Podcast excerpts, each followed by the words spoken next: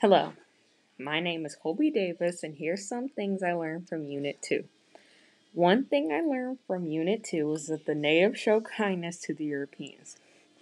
The natives were kind and gave the Europeans riches and helpful items, only to have the Europeans fight and kill many of them. Another thing I learned in Unit 2 was about the Columbian Exchange. The Columbian Exchange was when the Old World brought fruits, veggies, and diseases to the New World, and the New World brought their fruits and veggies to the Old World. The last thing I learned in Unit 2 was about the Euro- European explorers. One of these explorers was Hernan Cortez.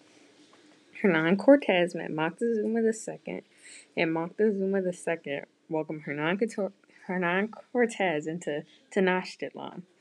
But years later, Hernan Cortez captured Moctezuma II, and Tenochtitlan fell.